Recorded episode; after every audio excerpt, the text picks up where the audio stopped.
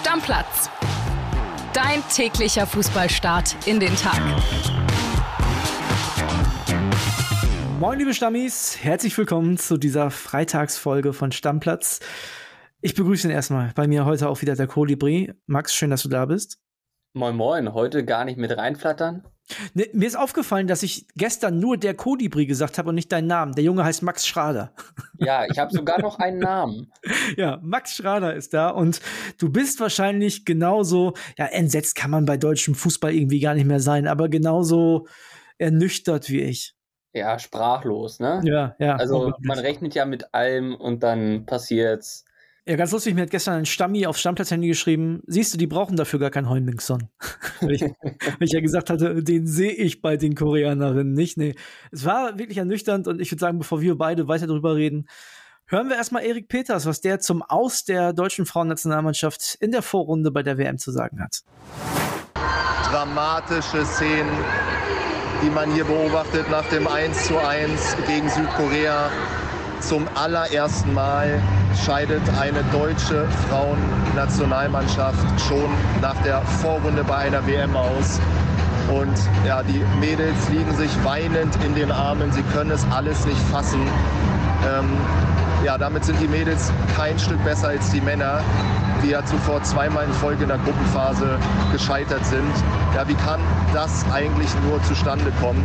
Nach dem 6 zu 0 zum Auftakt gegen Marokko waren sich viele vielleicht einfach schon zu sicher. Dann das bittere 1 zu 2 gegen Kolumbien und jetzt wirklich ein teilweise erschreckend schlechter Auftritt gegen Südkorea.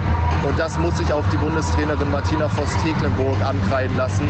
Sie startete mit einer Dreierkette, die völlig überfordert war. So viel auch das 0 zu 1 als Kati Henrich das Abseits aufhob. Ja, und nach dem Ausgleich vom Pop dann allerdings zweimal Pech für uns, denn ähm, Bob traf danach nochmal aus Abseitsposition und dann nochmal an die Latte. Aber am Ende war es einfach zu wenig. Zu einem Überfluss ließ uns dann auch noch Kolumbien im Parallelspiel im Stich und verlor gegen Marokko, die damit weiter sind und wir nicht. Unfassbar. Ja, jetzt geht es für unsere Frauen schon wieder zurück nach Deutschland. Ja, und dort muss jetzt wirklich eine knallharte Analyse gemacht werden. Ähm, dabei muss auch die Frage gestellt werden, ob Forst Tecklenburg noch die richtige ist. Ihr Vertrag wurde ja vor der WM verlängert. Aber man muss sagen, von dem Fußball und der Leidenschaft, die Deutschland letztes Jahr bis ins Finale bei der EM in England gebracht hat, war im Down Under kaum was zu sehen. Technische und spielerische ähm, Mängel, das war echt verheerend zum Teil. Jo, da klingt auch die Enttäuschung mit, oder? Ja, auf jeden Fall. Und er muss ja jetzt auch frühzeitig nach Hause, ist natürlich auf, aus Reportersicht sehr schade. Ja, vor allem, du willst ja auch so eine deutsche Mannschaft bis ins Finale begleiten. Du möchtest da ja so ein bisschen ja, den Leuten einen Eindruck vermitteln und dann, und dann passiert da sowas. Eine Sache, die er, die er gesagt hat, Max, das ist so typisch DFB in, in der heutigen Zeit. Da verlängern die vor dem Turnier den Vertrag der Trainerin. Das kannst du dir ja gar nicht ausdenken. Ja, war wieder typisch. Dachte ich mir eigentlich schon, na, Freunde, ob das nicht ein bisschen zu früh ist. Ja, ist ja unglaublich. Also, es gibt ja auch gar keinen Grund für sowas. Weißt du, du kannst ja auch einfach das Turnier abwarten. Ja, vor allem, du machst das doch auch nicht bei einem, ich sag mal, bei einem Trainer, der am 34. Spiel sein Abstiegsspiel hat oder vor der Relegation sagst du doch auch nicht, ja, wir geben dir jetzt einen Dreijahresvertrag, dann steigen sie ab und dann, oh, ja, gucken wir mal, wie es weitergeht.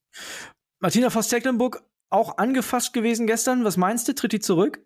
Kann ich mir nicht vorstellen. Also angefasst auf jeden Fall, dass sie zurücktritt, das glaube ich nicht. Ich will mich jetzt hier nicht so in Rage reden wie bei den Männern. Ähm, muss ehrlicherweise auch dazu sagen, so fair bin ich, dass mich die Männer natürlich emotional auch noch mal ganz anders packen. Aber eine Sache ist für mich völlig klar, wenn eine deutsche Nationalmannschaft, die zu den Besten der Welt auch bei den Frauen gehören sollte und eigentlich auch gehört vom Kader her, wenn die in der Vorrunde in so einer schwachen Gruppe, und das kann man glaube ich nicht anders sagen, wie, wie die, in der sie gespielt haben, mit Kolumbien, Marokko und jetzt mit Südkorea, wenn die da ausscheidet, dann muss die Bundestrainerin zurücktreten. Dann muss die weg. Die, wenn sie nicht zurücktritt, ja. dann muss man vom DFB sagen, auch wenn man gerade den Vertrag verlängert hat, warum auch immer, muss sie weg. Ja, Ganz da bin klar. ich bei dir. Da bin ich bei Oder? Dir. Ja, ich finde ja auch generell, wenn man das jetzt mal aus Vereinssicht sieht, wenn du absteigst, es wird es ja auch immer schwierig, dann den Turnaround zu schaffen. So, jetzt hast du ein Turnier nur alle vier Jahre, eine große WM, kannst ja auch noch die EM mit reinziehen. aber eigentlich musst du dann einen Cut machen, Neuanfang und weiter geht's. Ja, und sowohl für Hansi Flick bei der Letz beim letzten Turnier als auch für Martina Voss-Tecklenburg gilt halt, die sind jetzt auch nicht mit Heidenheim abgestiegen, sondern mit Leverkusen. Eben, genau. So, und das geht halt nicht. Ja, was mich besonders gestört hat, wir haben ja einfach keinen Zweikampf gewonnen. Also, das sind doch die deutschen Tugenden. Das kann doch nicht sein, dass das auf einmal alles weg ist.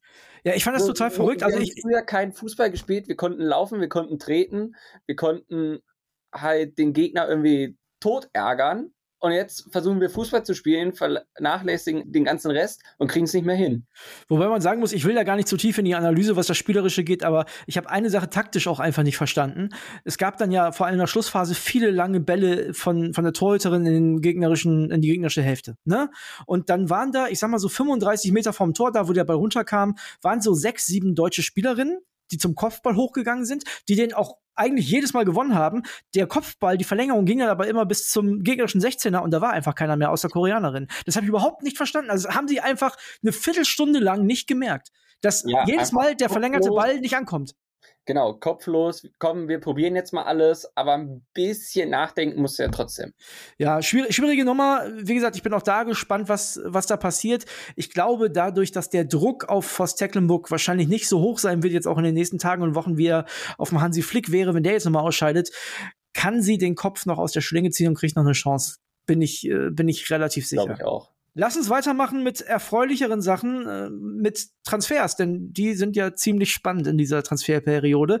Wir haben gestern darüber geredet, dass Joschko Guardiol auf dem Absprung ist. Stan Hornig äh, hat da noch eine Meldung zu, denn da gibt es einen weiteren Nachfolgekandidaten. Wir hören mal rein, was der Leipzig-Reporter zu sagen hat. Hallo André. Ja, in Sachsen sind spannende Transfertage. Gestern machte Leipzigs Rekordtransfer Joschko Guardiol den Abflug nach Manchester, wobei City heute der Medizincheck für den teuersten Verteidiger der Welt ansteht. Klar, Leipzig kann die 90 Millionen Euro fixe Ablöse nicht auf die hohe Kante legen, sondern braucht zwingend einen Ersatz. Heißer Kandidat ist da seit Wochen Castello Luqueba. RB ist sich mit dem 20-jährigen Franzosen auch schon längst einig. Doch weil sein Club Olympique Lyon ihn aktuell nicht ziehen lässt, RB auch mit dem dritten Angebot von bis zu 34 Millionen Euro abblitzte, schaut sich Leipzig-Boss Max Eber nach einer Alternative um. Die heißt Luce Gatruda. Mit dem 23-jährigen Verteidiger ist sich RB auch schon seit Wochen einig. Doch weil auch da sein Club Feyenoord Rotterdam ihn nicht gehen lassen wollte, wurde es zuletzt etwas kälter und ruhiger bei dem Thema bis jetzt. Denn Eberl hat nochmal nachgelegt und soll jetzt 25 Millionen Euro plus Boni geboten haben. Eine Summe, die nicht weit weg von den Wünschen der Holländer ist. Und das könnte ausgerechnet die Guardiol-Nachfolge nochmal richtig spannend machen. Denn Leipzig will nur einen Nachfolger verpflichten. Bedeutet, ein Deal von den beiden Platz definitiv noch. Und das könnte am Ende vielleicht auch spannend sein und Olympique Lyon zum Umdenken oder Einlenken bei Lukepa bewegen. Es bleibt also spannend und dürfte bis zum Supercup gegen die Bayern im Samstag in einer Woche definitiv geklärt sein. Bis dahin. Ist gut gepokert von Eberl, ne? Auf jeden Fall, wenn du merkst, drei Angebote werden nicht angenommen und da muss man ja auch sagen, bei Leipzig 40 Millionen, wenn du das schon für einen Spieler ausgibst, ist das schon eine Hausnummer. Also da musst du ja wirklich 80, 90 wieder reinkriegen, damit sich der Transfer komplett gelohnt hat. Und deswegen müssen wir auch mal ganz ehrlich sein, kann ich schon verstehen, dass er jetzt sagt, pass auf, wir bringen den, den Jungen von Feyenoord noch mal ins Spiel, damit Lyon weiß, also entweder gebt ihr uns den jetzt oder ihr bleibt drauf sitzen und wer weiß, was nächstes Jahr passiert. So, ne? Also ich ja. finde ich finde das tatsächlich Ne, genau, es ist, ist eine gute Geschichte und ich bin mir auch da sicher, Stan hat es ja auch gesagt, nächste Woche Supercup, bis dahin soll das geklärt sein. Einer von beiden wird jetzt bald kommen. Ja, muss es ja auch. Also muss ja einspielen. Auch immer, ja, genau. Trainieren, die kennen die Liga nicht, kennen die Sprache nicht. Das muss ja dann wirklich alles nicht erst am letzten Tag passieren. Wo ich dich gerade da habe, äh, als Bayern-Fan muss ich dich natürlich noch mal nach der Sechser-Diskussion fragen, die jetzt wieder neu entbrannt ist. Josua Kimmich hat bei den Kollegen nach dem Testspiel gegen Liverpool gesagt, ich bin ein Sechser, ne? Weil es geht ja immer noch darum, Thomas Tuchel hätte gern so einen richtigen Sechser. Er selber hat gesagt, Joshua Kimmich, der hat das noch nicht so richtig verinnerlicht, dass er der Sechser ist, der dann auch hinten aufräumt und nicht überall auf dem Feld versucht zu helfen. Matthijs de Licht ist Tuchel seinem Trainer da zur Seite gesprungen, hat auch gesagt, ja, wir bräuchten schon noch mal einen richtigen Abräumer, einen Sechser. Bist du eher Team Kimmich oder eher Team Tuchel und de Licht? Ich muss ja erstmal sagen, sehr clever von Kimmich, weil würde er sagen, ja, wir brauchen noch einen Sechser, könnte ja vielleicht mal einer wieder auf die Idee kommen, ja, Kimmich, dann packen wir dich mal nach hinten rechts. Also das ist für ja. mich Selbstschutz, dass er meint, ja, ich kann das spielen. ich gebe Tuchel auf jeden Fall recht, dass dieser Spielertyp nicht da ist. Also hast du nicht einen klassischen Aufräumer. Und De Licht hat aber auch gesagt, muss man fairerweise auch sagen, ja, okay, dann haben wir ihn nicht, aber wir haben andere Qualitäten und dann kann man das kompensieren. Also ich finde ja, Josua Kimmich hat das schon mal besser interpretiert, die Position des Sechsers. Und in der Zeit, wo er nicht ganz so viel nach vorne gemacht hat, war Leon Goretzka zum Beispiel auch viel stärker. Also wir reden davon, Leon Goretzka hat eine schwache Rückrunde gespielt. Ja, der hat halt einen zweiten Achter neben sich, bräuchte aber eigentlich einen Sechser hinter sich. Und ich glaube, dann hat der auch richtig, richtig dicke Qualitäten. Ja, auf jeden Fall. Also es ist ja eh immer ein Zusammenspiel. Und genau. ich weiß jetzt nicht, wenn du jetzt den Alvarez von Ajax holst, ob der schon so die Weltklasse hat. Weiß ich nicht. Ja, was, machen wir jetzt als, als Bayern München? Was machst du da jetzt, Max? Was würdest also du denn raten? Erstmal die Diskussion von Tuchel finde ich riskant, jetzt ja. da sonst was aufzumachen. Vor allem, wenn man weiß, Harry Kane, sagen wir mal 100 Millionen und dann plus 40, 50 Millionen für einen Sechser. Ah, das, das, tut dem Festgeldkonto weh. Ja, ja. Auf jeden Fall. Ja, spannend. Also, ich bin da auch noch nicht so richtig überzeugt davon, dass man jetzt wirklich noch einen Sechser braucht. Aber ich habe bei dir jetzt rausgehört, wenn man einen Weltklasse-Sechser zu einem ordentlichen Kurs kriegt, dann muss man den mitnehmen, ansonsten lieber lassen. Ja, genau. Aber den gibt es ja halt einfach nicht auf dem Markt. Für mich gibt es zwei Weltklasse-Sechser, das ist Wise und das ist Rodri. Beide kriegst du nicht. Wise ist zu Arsenal gegangen, Rodri bleibt bei City und sonst danach weiß ich nicht, ob das Weltklasse ist.